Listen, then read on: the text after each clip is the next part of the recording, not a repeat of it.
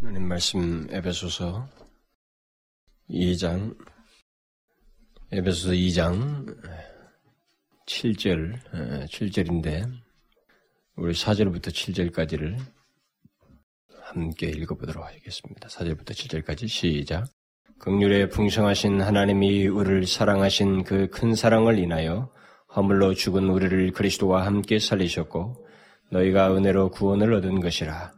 또 함께 일으키사 그리스도 예수 안에서 함께 하늘에 앉히시니 이는 그리스도 예수 안에서 우리에게 자비하심으로써 그 은혜의 지극히 풍성함을 오는 여러 세대에 나타내려 하심이니라. 7절 이는 그리스도 예수 안에서 우리에게 자비하심으로써 그 은혜의 지극히 풍성함을 오는 여러 세대에 나타내려 하심이니라. 예, 우리는 지난 시간까지 그 하나님께서 허물로 죽은 우리를 어, 그리스도와 함께 살리셨고 함께 일으키셨으며 함께 하늘에 앉으셨다고 하는 그 말씀을 살펴보았습니다. 그 세 가지 그 묘사는 하나님께서 행하신 구원의 역사를 설명하는 것들이었는데 우리 그리스도인들의 그 흔들릴 수 없는 어, 위치와 그 현재의 위치죠. 그 결국 현재의 위치면서 영원한 위치가 되겠습니다. 그 현재의 위치와 신분을 말하는 것이라고 했습니다. 이제 바울은 오늘 본문에서 그 다음에 우리들이 그 쉽게 가질 수 있는 그 어, 이런 앞에 내용을 어, 우리가 읽게 됐을 때 그 다음에 쉽게 가질 수 있는 그 어, 의문에 대한 답을 어, 말해주고 있습니다. 왜, 왜 하나님께서 우리를 그렇게 그리스도와 함께 구원하셨는가? 왜 우리를 그리스도와 함께 살리시고 일으키시고 하늘에 앉히셨는가? 바로 이 같은 질문에 대한 답을 오늘 본문에서 어, 바울이 말해주고 있는데 그 오늘 7절에 그 어, 답을 말해주는 그 내용으로서 어, 이는 이게 뭐 헬라 동사는 아, 헬라는 뭐 희나라고 하는 뭐뭐 하기 위해요. 이런 말이 되어 있습니다만 그것은 이것은 뭐뭐 하기 위해서 이렇게 하니까 결국 같은 맥락에서 이는 오는 여러 세대에 나타내려 함이라 하심 함이니라 그러니까 왜 하나님께서 우리를 그리스도와 함께 살리시고 일으키시고 하늘에 앉으셨는가에 대해서는 그것은 오는 여러 세대에 나타내려 함이니라. 그래서 무엇인가를 나타내기 위해서 어, 이렇게 우리를 그리스도와 함께 살리시고 일으키시고 하늘에 앉으셨다 이렇게 말하고 있습니다. 그러니까 무엇을 오는 여러 오는 여러 세대에 나타내려고 한다는 것인가? 그것은 앞에 있는 말씀 그대로 그 그의 은혜의 지극히 풍성함을 나타내기 위해서이다 이렇게 말을 하고 있습니다.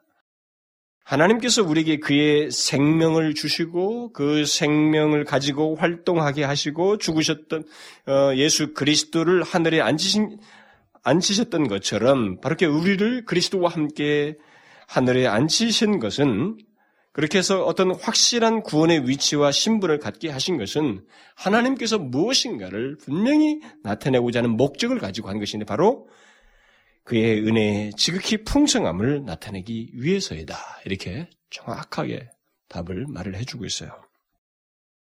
바울은 일장 전반부에서 하나님께서 우리를 구원하시기 위해서 행하신 일을 언급할 때마다 그의 은혜의 영광을 찬미하게 하려 하시, 하려 함이니라 라는 이 말을 성부, 성자, 성령과 관련해서 얘기할 때마다 이렇게 뒷부분에 계속 반복해서 말해 줬습니다. 바로 그런 내용을 같은 맥락에서 다시 오늘 본문에서도 얘기를 하고 있어요. 그러니까 하나님께서 우리를 위해서 행하신 어떤 구원의 내용을 말하고 나서 오늘 본문에서도 사도 바울은 분명하게 그것이 목적이 있다라고 하는 것을 언급을 해주고 있습니다. 하나님께서 우리를 위해서 행하신 놀라운 구원의 역사를 언급하고 난 다음에 하나님께서 그렇게 하신 동기와 목적이 있는데 그것은 하나님의 은혜의 지극히 풍성함을 나타내려는 것이다. 그것이다. 결국 무엇이 목적이라는 거예요? 그의 은혜의 지극히 풍성함이라고 말을 했는데 결국 이, 이것을 나타낸다는 것이 결국 우리가 크게 보편적으로 말할 때 무엇을 나타낸다는 것입니까? 그것은 우리가 흔히 하는 말로 하나님의 영광이에요. 하나님의 은혜의 지극히 풍성함을 나타낸다는 것은 하나님이 어떤 분이신가? 구원을 베푸신 하나님이 어떤 분이신가? 우리를 구원하신 그분의 성품이 어떤, 어떠한가? 그가 얼마나 큰 일을 행하셨는가? 곧 그의 위대하심과 권능과 존귀하심과 영광을 나타내려는 것이다. 예, 바울은 그렇게 말하고 있습니다. 우리는 대체적으로 하나님께서 우리들을 위해서 행하신 구원을 얘기할 때마다 어, 이게 그 어떤 구원을 얘기할 때마다 주로 우리 자신을 위해서 행하신 것, 그러니까 나를 위한 그 구원 이렇게 해서 주로 나에게 초점을 많이 맞춰요. 그러니까 구원을 얘기할 때마다 우리는 내 자신에게 초점을 많이 맞춥니다. 보편적으로 그래요, 사람들이. 이론적으로는 뭐, 어, 내 자신이 아니라 뭐 하나님을 생각할 수도 있고 뭐 다른 이게 이렇게 생각을 할 수 있을지 모르겠지만 실제로 우리들이 느끼는 감동의 정도나 그 반응을 보게 되면 주로 하나님께서 나를 위해서 행하신 구원, 그 구원의 역사, 나 나에 대한 내 자신에 대한 그 구원의 역사에 주로 집중되어 있어요. 그러니까 우리들의 그 실제 삶을 보게 되면 하나님께서 왜 구원하셨는지, 왜 그렇게 우리를 어, 높이셨는지, 또 무엇을 위해서 그렇게 하셨는지에 대해서는 이해가 적고 반응도 적습니다. 그건 우리가 실질적으로 발견할 수 있는 모습이에요. 우리 자신들뿐만 아니라 우리 주변에서. 우리들은 하나님께서 그의 영광을 나타내기 위해서 우리를 구원하신 이 구원의 문제와 관련해서 주께서 나타내시고자 하는 궁극적인 내용이 그분의 영광이라고 하는 것, 그분의 성품을 나타내려고 한다고 하는 이 사실에 대해서 우리는 그렇게 비중 있게 생각을 안 해요. 자꾸 내 자신의 입장에서만 생각을 하기 때문에 우리는 주로 이것을 그렇게 많이 생각하지 않습니다. 머릿속에서는 뭐그 하나님의 영광이라든가 이런 것에 대해서 이론적으로 이렇게 가지고 있을 수는 있습니다. 그러나 실제로는 우리가 그렇지 못해요. 그래서 하나님께서 나를 구원하셨다는 사실에 우리의 감동과 반응이 주로 몰려 있어요. 거기에 우리 감동과 반응이 주로 일어납니다. 대체적으로. 그러나 바울은 1장 전반부에서부터 계속 얘기를 했습니다만 여기서도 하나님께서 행하신 일을 말하면서 바로 뒤에서 하나님께서 그렇게 하신 그 목적을 반드시 언급해서 이 구원을 얘기할 때 무엇이 궁극적으로 드러나야 되고 가장 중요하게 우리에게서 나타나야 되는지를 분명하게 시사해주고 있어요. 그가 그렇게 하는 것은 하나님께서 우리를 위해서 구원의 역사를 행하셨다면 그 사실 못지않게 중요한 것은 우리가 흔히 내 자신의 구원을 생각하면 내 자신의 구원의 문제 생각하는 것, 그거 못지않게 더 중요한 것이 있다면 그것은 나를 그렇게 구원하신 하나님의 목적이라는 거예요. 그분의 동기죠. 나를 구원하신 그 이유와 동기라는 거죠. 우리들은 그 하나님께서 우리를 구원하신 그 목적에 대해서 그래서 그 이해가 어, 별로 많지가 않고 또 실제적으로 비중을 두지 그 않는 그 보편적인 이유 중에 하나가 있다면 그것은 구원받은 우리 자신의 입장에서 항상 구원을 해석하는 습관이 우리 속에 있어요. 그리고 성경 공부도 거기에 익숙해 있고 어, 또 대체적으로 성경을 풀어 나갈 때도 그렇고 우리가 듣는 때가 보통 그쪽에 편중되어 있습니다. 그렇게 주장을 하는 데서도 강력한 이론들을 가지고 이렇게 주장을 해요. 결국 우리를 우리 쪽에서 시작하지 않으면 어떻게 되겠는가라고 하는 음, 어떤 공감들을 얻을 수 있겠는가라고 하는 그런 이론들을 아주 그 탄탄한 이론들을 가지고 그렇게 주장을 실제로 많은 사람들이 합니다. 그러나 이것이 구원의 감동을 각자 느끼는 데서는 뭐 은혜스럽게 느껴지고 자기가 그 감동을 통해서 뭐 어떤 어, 생각지 못한 큰 반응들을 가질지는 모르겠어요. 그런데 이것은 큰 결함을 갖습니다.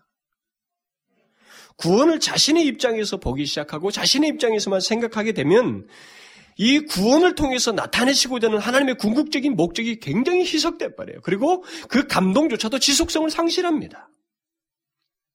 구원하신 하나님의 입장에서 그분의 마음과 동기와 그 목적, 어, 이런 것들에 대해서 이런 것보다는 자꾸 우리 자신의 입장에서만 구원을 생각하기 때문에 우리들이 부딪히는 것이 구원받는 자에게 잠시라도 잊을 수 없는 그 하나님의 영광과 이 성품을 이렇게 선택적인 것으로 자꾸 생각하는 거예요.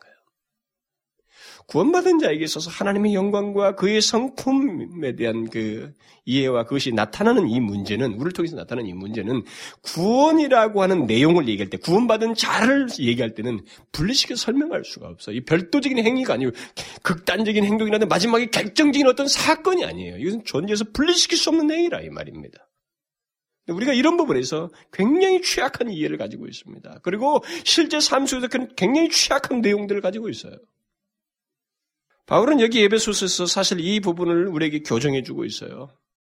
그런 일장에서부터 구원 문제를 얘기하지만 그것을 우리 개인의 차원에서 설명하지 않고 우리를 구원하신 하나님으로부터 시작하여서 하나님의 마음, 하나님의 계획, 하나님의 뜻, 하나님의 목적, 하나님의 결심, 창세전부터 우리를 구원하시기로 하셨던 하나님의 그 의지를 주로 설명하고 있습니다. 그래서 그의 입장에서 모든 우리의 구원을 설명해 나오고 있어요.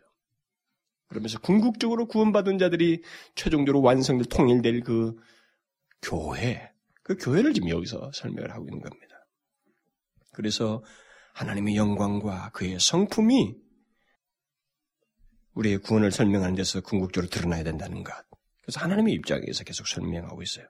바로 이런 사실 때문에 제가 그 이 1장을 설명할 때도 그렇고 여기 2장에 들어와서도 설명할 때 1장 전반부의 전체적인 주어인 그리스도의 아버지께서라고 하는 그 주어, 그리고 1장 후반부에서도 전체 주어인 1장 10절에서 말한 것처럼 영광의 아버지께서, 그리고 여기 2장에서도 계속되는 그 전체의 주어인 극률의 풍성하신 하나님, 곧 우리를 살리셨다라고 했는데 그 우리를 살리셨다고 하는 그가 우리를 살리셨다. 바로 그 극률의 풍성하신 하나님을 얘기한단 말이죠. 이 하나님의 주어를 제가 같이 강조한 거예요. 지나갈 수도 있는데 여기서 그걸 놓쳐버리면 이 모든 에베소서에서 바울이 쓰고자 하는 내용을 상실해버려요. 결정적으로 상실해버려요.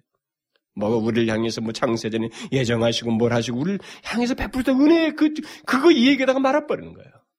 아니에요. 여기서 굉장히 중요한 건 구원을 설명하는 데 있어서 하나님 자신의 드러나시며 그리스도의 아버지께서 쫙 이렇게 구원하 이렇게 하셨다. 하나님 아버지께서 이렇게 했다. 극률에 풍성하신 하나님께서 우리를 살리셨다. 일으키셨다. 하늘에 앉히셨다. 라는 것입니다. 우리들의 신앙생활의 어려움은 또 비극은 모든 것을 나의 입장에서 보려고 한다는 거예요. 나의 생각, 그리스도인이 되고 나서도 마찬가지예요. 그리스도인이 되고 나서도 나의 생각, 나의 판단, 나의 기분, 나의 상태, 나의 처지에 따라서 구원을 이해하고 구원을 해석하고 더 나아가서는 자신의 구원의 여부까지 판단하려고 한다는 거예요. 이게 비극이에요. 이 기독교 안에서 이 혼란을 야기시키는 중요한 내용 중에 하나입니다. 구원을 얘기하면서 자꾸 나의 입장에서 나의 판단과 내 기분을 얘기해서 말이에요. 극단적으로는 우리의 처지와 상태 이건 2차적이에요. 그건 후 한참 뒤에 우리가 발견하는 거예요. 우리는 그런 것에 의해서 구원을 생각할 수 없습니다. 그렇게 하기 시작하면 여기서 궁극적으로 구원하신 하나님께서 나타내고자 하는 그분의 영광, 그분의 성품, 그분의 권능과 위엄이 우리를 통해서 구원한 자를 통해 나타내고자 하는 이 목적이 성취가 되지 않는 거예요. 나타나지 않는 것입니다. 우리들의 삶은 구원의 증거와 열매라는 면에서 무시할 수가 없어요. 구원받은 자에게 삶의 어떤 내용, 이걸 무시할 수, 분리시킬 수가 없고 또 무시할 수도 없어요. 그렇지만 구원을 하나님이 아닌 나의 입장에서 보고 판단하는 것은 사단의 장난감이 되기에 딱 알맞는 거입니다. 그건 아주 큰 실수라는 거예요. 바울은 여기 에베소서에서 주관적인 입장에서 우리의 구원을 볼 수도 있겠지만 네, 그런 내용들을 뒤에 가서도 결국 관련을 시키지만 그에 앞서서 우리의 구원은 영원하신 아버지요? 창세전에 우리를 구원케로 작정하신 하나님? 아들을 보내셔서 십자가에 죽게 하신 우리의 우리를 죽게 하심으로 우리를 구원하신 하나님? 죄와 허물로 죽어서 세상에 속하여서 공중고생 잡은 자를 따르면서 살았던 우리를 능력으로 살리신 하나님, 바로 그 하나님의 입장에서 보아야 한다는 거예요. 구원을. 제가 이것을 마음 같아서는 좀 더 더 많은 걸 설명할 수 있으면 좋겠어요. 아, 근데 제 자신이 확실히 역부족이에요. 한계가 부족한데.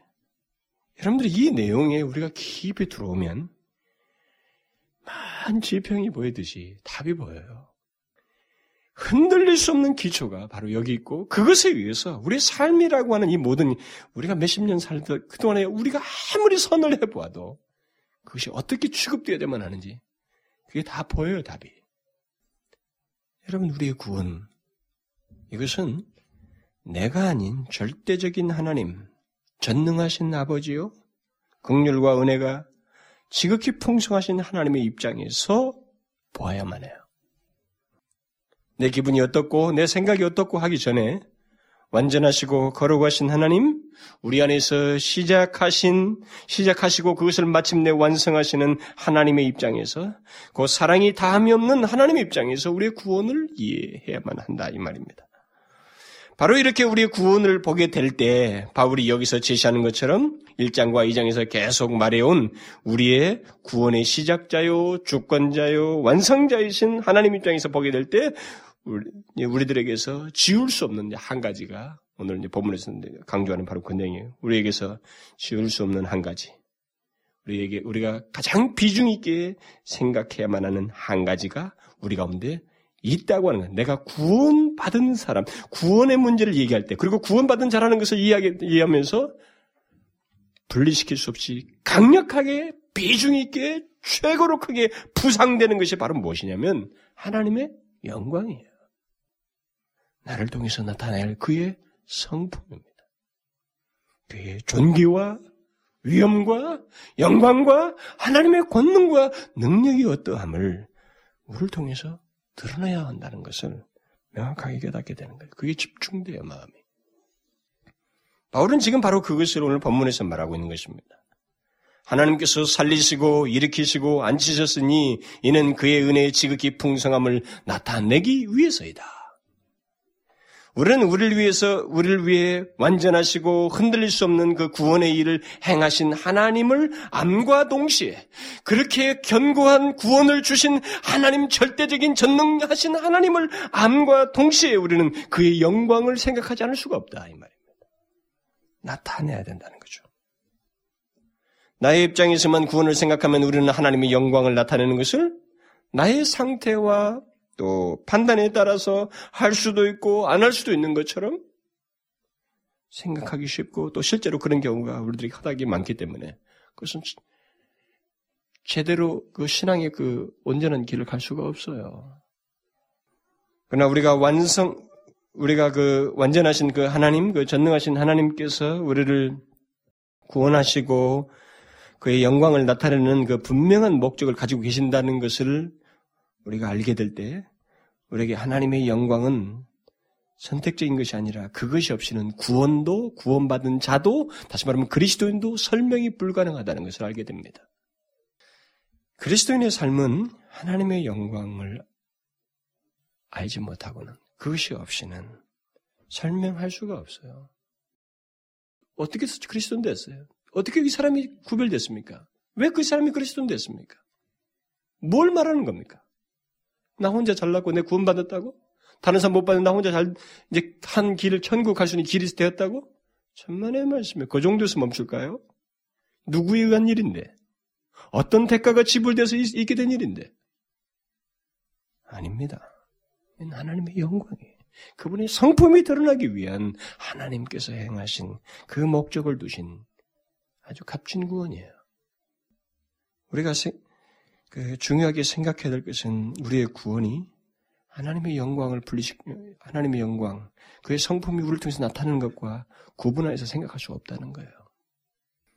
그러니까 하나님에 의해 구원을 받는, 받은 자는 우리를 구원하신 분이 누구이신지, 그가 내게 어떤 일을 행하셨는지, 그리고 나를 나에게 구원을 베푸신 그분의 마음이, 성품이, 능력이, 위엄과 영광이 어떠한지를 나타내지 않을 수가 없다는 거예요. 그러면 왜 하나님께서 우리를 구원하신 것이 궁극적으로 하나님이 누구이신지, 곧 그의 영광을 나타내고 그의 성품을 나타내고 그의 능력과 위대하심을 나타낸다는 것인가?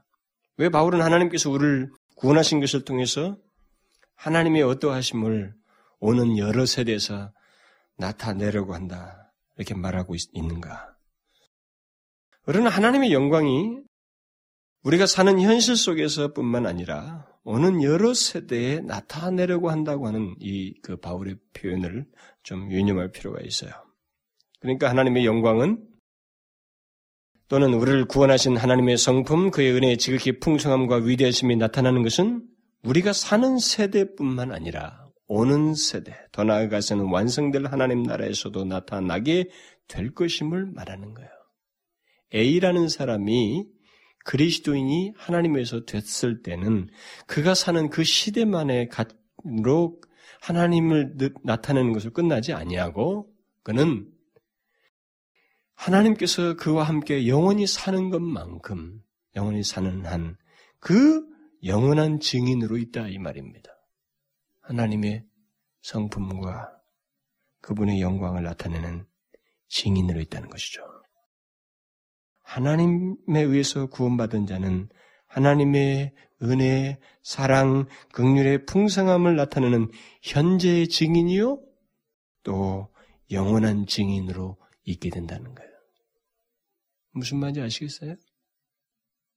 우린 창세전에 우리를 구원키로 마음 먹으시고 그것을 하나님의 지혜 가운데서 이루시고 죄와 허물로 죽었던 우리를 사단의 아래서 종로로 태던 우리를 살리신 하나님의 능력과 그 지혜와 은혜를 나타내는 증인으로 현재와 영원토록 존재한다는 것입니다. 하나님의 영광과 존귀와 위엄을 나타내는 현재의 증인이요 영원한 증인으로 존재한다는 거예요. 그리스도인은 한 번 존재하고 마는 게 아니란 말이죠. 하나님께서 구원하신 우리가 누구인지를 한번 생각해 보면 이제 그 그렇게 하시는 하나님의 의도를 우리가 알 수 있어요. 어, 더 상세하게 생각해 보셨습니다. 하나님께서 구원하신 우리가 누구인가 말이죠.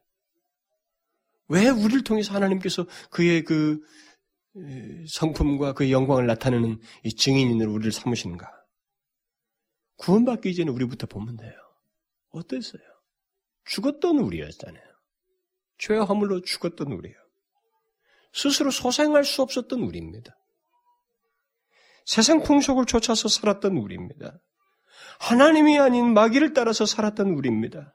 그야말로 본질상 진노의 자녀였던 우리입니다. 그런 우리를 하나님께서 살리셨다는 것을 한번 생각해 보십시오. 그렇게 살아났다면 우리가 무엇을 나타내게 돼 있어요? 우리는 우리를 살리신 그분이 왜 살렸는가? 그분은 어떤 능력을 갖고 있는가? 어떤 마음으로 하셨을까? 누구이신가? 그것을 나타내는 증인으로 존재하지 않겠어요? 이건 바로 그 얘기예요. 우리가 하나님의 생명을 가지고 살게 됐다는 이 사실은 도대체 죽었던 우리를 살리신 그분이 누구이신지를 나타내기 위한 그런 증인이라. 나중에 증거자라 이 말입니다. 그래서 우리가 있는 현재의 자리, 또 우리가 사는 현재의 세월, 아, 그리고 이 세상뿐만 아니라 완성될 하나님 나라에서까지 우리는 자연스럽게 우리를 구원하신 이가 도대체 죽었던 우리를 살리신 그분이 어떤 마음, 어떤 성품에서, 어떤 사랑에서, 어떤 동기에서, 어떤 그 배려 속에서 행해졌는지 그것을 증거하는 하나의 증거자로서 우리가 존재한다는 것입니다. 그러면 우리는 뭐이 하나님의 성품과 죽은 자, 죽은 가운데서 살리신 생명을 주 살리으니까 하나님의 능력과 그분의 위대하심과 그의 영광을 당연히 나타내는 존재로 우리가 있겠죠. 그렇지 않겠어요? 하나님의 능력이 우리를 통, 우리가 그리스도인이 되었다라고 했을 때 우리를 통해서 반드시 언급되어야 될 게 뭐겠어요? 하나님의 능력이라고. 죽었던 우리를 살렸잖아요. 하나님의 능력이 아니면 안 된단 말이에요. 지금도 누구든지 세상에서 넌 크리스천들은 하나님의 능력이 아니면 안 된다고. 우리가 지금까지 살펴본 게 바로 그거였잖아요. 그가 우리를 살리셨도다. 그 살리셨도다 할 때 그가 어떻게 살리다래? 예수 그리스도를 무덤에서 일으키신 그 능력으로 살리셨다. 그 똑같은 능력으로 살리셨다고 지금 연결시켜서 말을 하고 있잖아요. 그러니까 그리스도인이 됐다고 해서 하나님의 생명을 가지고 하나님을 향해서 반응하고 있다라고 해서 하나님의 능력을 말하는 존재예요, 우리가. 그러니까 그리스도인이라고 하는 것은 우리는 하나님의 능력이 어떠한 것인지 그것을 나타내는 증거자로 존재한다는 것이죠. 그리고 우리는 죄로부터 구원을 받은 사람들입니다. 도저히 구원을 받을 수 없는 자격들과 상태를 해결해야 할, 죄를 해결해야 할 그런 존재들이었어요. 근데 죄가 해결돼서 구원을 받은 겁니다. 어떻게? 예수 그리스도를 죽게 하심으로. 하나님의 아들이 오셔서 죽으심으로. 십자가의 사건이 있었던 것입니다. 바울이 그것을 말하잖아요. 우리가 아직 주인 됐을 때 그리스도께서 우리를 위하여 죽으심으로 하나님께서 우리에 대한 자기의 사랑을 확증하셨느니라. 무엇을 얘기해? 우리가 그리스도인이라고 하는 것? 뭘 얘기해야 돼요? 하나님의 사랑. 자기 사랑을 확증했잖아요, 우리에게. 그러니까, 나를, 죄인이었을 때 나를 사랑하신, 그리스도를 통해서 사랑하신 하나님의 사랑을 우리는 증거하는 증거자로 존재한단 말이죠. 하나님의 성품. 버리지 아니하시고, 긍휼을 베푸신 하나님. 불순종의 아들들 가운데 죽었던 우리를 극률히 여기시고 찾아오신 자비와 극률과 사랑에 풍성하신 하나님을 나타내는 증거자로 존재한다 이 말이죠. 이런 식으로 우리는 많은 하나님의 하나님 자신에 대해서 그분의 성품과 능력과 위험에 대해서 나타내는 증인으로서 있게 된다 이 말입니다.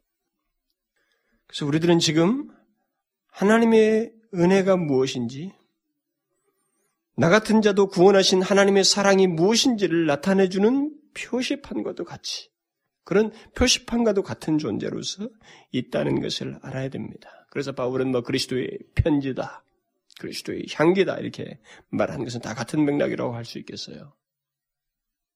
그리스도를 보면 다른 게 안 나타나야 돼. 다른 게 나타날 수가 없어요. 그것은 뭘 나타내기 위함인가? 그리스도. 그리스도. 그를 구원하신 하나님, 그분의 성품, 그분의 능력, 그거예요. 우리가 정령 하나님의 능력에 의해서 그의 지극히 풍성한 은혜와 사랑에 의해서 구원받은 자라면 우리는 우리의 잘남이나 우리의 과거에 우리가 과거가 어떠했고 또 내가 교회에서 무엇을 하고 어떤 기여를 했고는 나타나는 내용이 아니에요. 죽었던 나를 살리신 하나님의 능력의 지극히 크심과 우리를 살리시기 위해서 아들을 내어주신 하나님의 은혜와 사랑의 지극히 풍성함을 나타내는 자들이다라는 것입니다.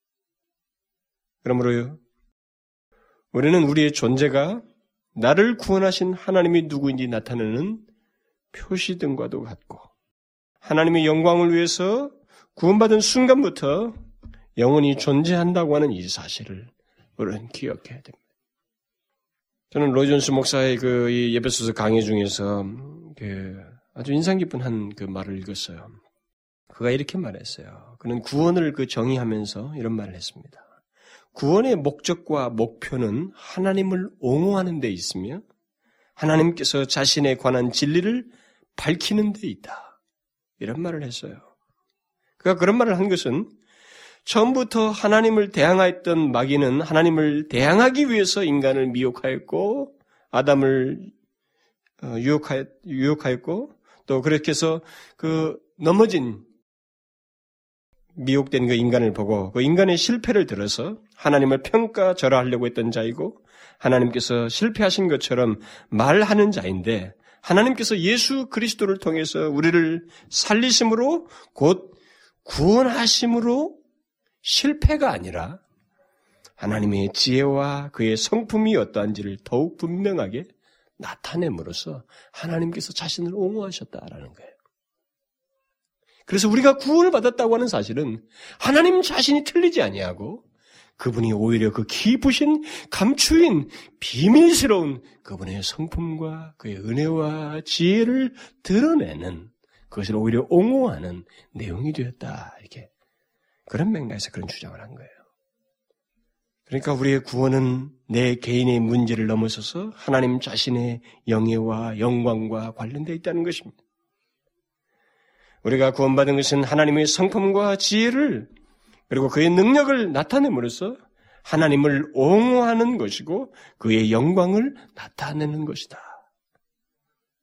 참 탁월한 그 포인트예요. 사단이 생각지 못한 하나님의 지혜와 능력과 우리를 향한 하나님의 사랑과 은혜가 얼마나 한이 없으신지를 선명하게 보여주는 그것이 바로 오히려 선한 상태에 있지 아니하고 죄악 가운데 태어나서 죄밖에 모르고 세상 풍속을 줬고 불순종의 아들들 가운데서 마귀를 쫓아서 살았던 우리를 버려야 마땅한데 도저히 사랑하지 못해야 사랑하지 말아야 되는데 그를 적극적으로 사랑하시며 아들을 내어 주심으로 구원의 길을 내셔서 사랑하신 이 하나님의 신비스러움을 나타내는 오히려 그런 증거, 증거가 구원한 자들에게 있다라는 것이죠. 그래서 여러분과 저는 하나님의 영광과 성품의 증거자들이라는 것을 기억해야 됩니다. 그래서 그는 그 로이존스 목사가 그 덧붙이는 말 중에 하나님께서 그 아들을 보내신 것도 결국은 자신을 변호하기 위해서다라는 이런 말을 덧붙였어요. 우리는 크게 볼 때 이 말이 맞다는 것이죠. 예수 그리스도를 보내신 것도 하나님 자신을 변호하기 위해서. 처음에 인간을 창조하시고 구원의 엄청난 그 큰 역사를 두고 볼때 결국 하나님 자신을 변호하기 위한 그것이다. 그렇다면 예수 그리스도를 통해서 구원하신 우리는 하나님을 알지 못하고 하나님을 오해하는 이 세상에서 하나님이 어떠한지, 그분이 누구인지, 그분의 성품은 어떠한지, 그분의 지극히 영광스러움과 존귀하심을 나타내는 그것을 옹호하는 밝히 드러내는 증거자들이다라는 것이죠. 그런데 하나님께서 구원하신 우리는 놀랍게도 이 땅에서뿐만 아니라 완성될 하나님 나라에서도 하나님의 영광을 나타내는 증거자요 또 그의 성품을 나타내는 증인으로 존재한다는 것을 동시에 우리가 생각했나 앞에서 제가 좀 완고를 했지만 좀 더 상세히 설명할 필요가 있어요. 하나님께서 구원하신 무리들 그리스도를 머리로 하여 한 몸을 이룬 교회의 온전한 모습이 그 신비스러운 그 교회의 온전한 모습이 완성될 하나님 나라에서 장차 드러나게 된단 말이죠. 드러나게 될 때 하나님께서 구원하신 모든 사람들은 모두 하나님의 영광을 나타내는 증인으로서 다 그 자리에 있게 되는 것입니다. 모든 구원받은 사람들, 모든 세대 구원받은 사람들이 다 하나님 그분의 성품, 그분의 영광과 은혜를 지극히 풍성하신 그분의 사랑을 드러내는 증인들로서 거기서도 어, 서게 된다는 거죠. 우리가 이제 후에 살펴보게 되겠습니다만 바울은 여기 에베소서에서 어, 구원받은 백성들을 어, 백성들로 구성 된 이 교회를 영원부터 만물을 창조하신 하나님의 하나님 속에 감추었던 비밀의 내용으로서 묘사하고 있습니다. 이 교회를 예수 그리스도를 머리로 해서 지금 구원받은 자들이 그 형성되는 그 있잖아요. 구성되는 그 교회. 이것이 하나님께서 품으신 그 비밀스러운 내용으로서 묘사를 하고 있어요. 그게 결국은 이 땅에서부터 드러나는 거예요. 예수 그리스도께서 오신 이래로 더욱 드러나서 지금 우리는 그 드러나는 내용을 지금 우리가 그 비밀이 공개된 가운데서 우리가 지금 그 교회를 형성해 나가고 있습니다만 이제 그것이 완전한 완성도 그것이 하나님 앞에서 완성된 하나님 나라에서 공개된다는 거죠. 하늘의 정사와 권세자들이 그것을 보고 놀랄 수, 놀라게 되는 그 공개가 있게 된다는 것입니다. 우리들은 모두 그때 그 자리에 있음으로써 아, 다그 그리스도의 그 온전한 교회를 구성한 각 사람들이 다, 뭐, 뭐, 세상적으로 보면은, 우리끼리 보면은 뭐, 비난 자, 가난한 자, 뭐, 농부, 어리석고 무식한 자, 뭐 잘난 자, 뭐 하여튼 모르겠어요. 세상적으로 다 다양한 사람들이 다 경성되어 있는데, 이 장, 이, 그렇게 해서 거기 들어온 이 모든 그 교회에 구성한 모든 지체들이 그 자리에 공개됨으로써 바로 무엇을 드러내는가? 각자 우리를 구성하신 구원하신 하나님, 우리를 지체로 삼으셔서 이렇게 완성된 교회를 두신 하나님 그분의 지혜와 그분의 능력과 그분의 성품과 그분의 영광을 드러낸다는 거죠. 바로 그런 맥락에서 계시록의 내용이 사도 요한이 본 환상 중에 본 그 계시록의 내용이 연관되는 것입니다. 요한이 환상 중에 본 게 그거였잖아요. 내가 보니 각 나라와 족속과 백성과 방언에게 아무 아무라도 등이 셀 수 없는 무리가 흰 옷을 입고 손에 종려가지를 들고 보좌 앞에 앞과 어린 양 앞에 서서 큰 수로 외쳐 가로되 구원하심이 보좌인 지신 우리 하나님과 어린 양에게 있도다. 공개됐어요? 그 공개된 자리에서 모두가 그 감동을 가지고 하나님께 영광을 돌렸습니다. 그때 바로 뒤에서 천사들이 반응합니다. 그들은 구원받은 모든 백성들을 백성들이 하나님께 영광 돌린 걸 보고 보면서 그들도 즉시 반응하는데 그 반응이 동시에 하나님께 영광 돌린 일이에요. 뭐라고 말합니까? 구원하심이 하나님과 어린 양께 있도다 하니 모든 천사가 보좌 앞에 엎드려 얼굴을 대고 하나님께 경배하여 가로되 아멘 찬송과 영광과 지혜와 감사와 존귀와 능력과 힘이 우리 하나님께 세세토록 있을지어다. 아멘. 이것은 천사들도 인정하는 장면이에요. 이 사람들이 하나님께서 능력을 나타내시고 지혜를 발휘하셔서 성품을 사랑하셔서 구원하신 이 수많은 벌을 인하여서 천사들이 동일한 감동을 가지고 하나님께 경배하는 거예요. 영광을 돌리는 거예요.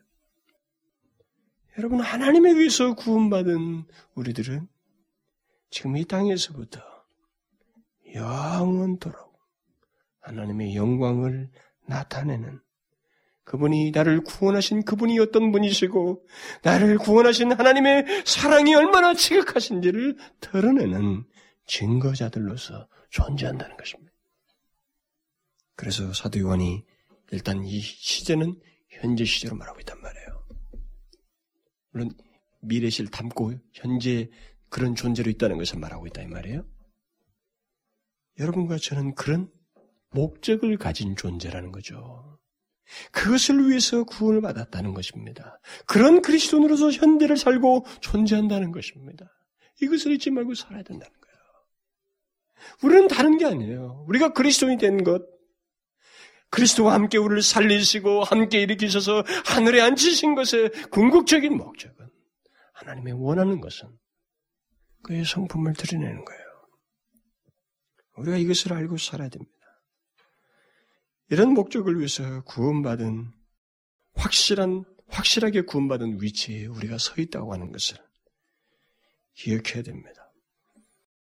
저는 마지막으로 그 로이존스 목사의 그 설교 한 부분을 여러분들이 인용하고 마치려고 그래요. 그는 제가 마지막으로 어, 한두 마디 덧붙여야 할 그 내용을 마지막에 잘 정리해 줬어요. 그래서 그것을 인용해 드리면 내가 여기서 발견하는 것은 아마 이 본문을 두고 얘기합니다. 여기서 발견하는 것은 그 모든 것에 대한 절대적인 확실성입니다. 그 모든 것이 확실하다는 것입니다.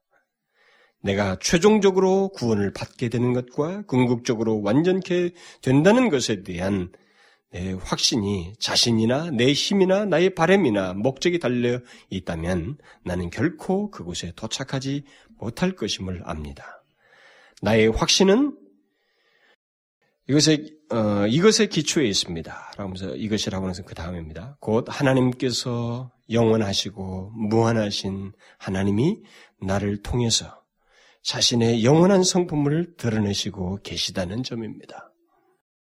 만일 하나님께서 나를 구원하시기 시작해 놓고 다 끝마치시지 못하고 중단한다면 나는 어김없이 지옥에 가게 될 것이고 마귀는 영원토록 최대의 기쁨을 가지게 될 것입니다. 그러나 그런 일은 있을 수 없고 불가능합니다. 여러분이 은혜에서 떨어질 수 있다든지 거듭나놓고 다시 저주를 받는다는 개념보다 더 괴상망측한 개념은 없습니다. 하나님의 성품이 그렇게 되면 손상을 받습니다. 그것은 불가능합니다. 하나님의 목적은 나를 구원하는 데만 있는 것이 아니라 자신의 존재와 본성을 옹호하는 데 있습니다. 나는 바로 그 목적에 쓰임을 받고 있습니다. 여러분과 저는 바로 그 목적에 쓰임을 받고 있어요. 여러분과 제가 이 사실을 알고 사는 것과 모르고 있는 것은 또 이런 확신의 기초 위에서 그리스도인이라고 하는 그 예, 존재를 이해하고 삶을 사는 것과 그렇지 못한 많은 차이가 있습니다.